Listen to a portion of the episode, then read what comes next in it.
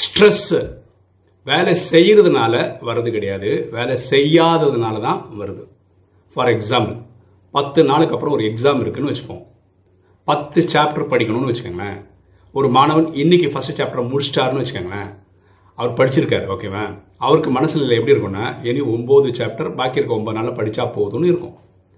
யார் ஒருத்தர் சும்மாவே இருக்காரோ படிக்கவே இல்லையோ அவர் மனசில் பத்து சாப்டர் படிக்கணும். பத்து சாப்டர் படிக்கணும். இத்தனை நாள் தான் இருக்கு இத்தனை நாள் தான் இருக்கு. இப்படி ஸ்ட்ரெஸ் வந்துகிட்டே தான் இருக்கும்.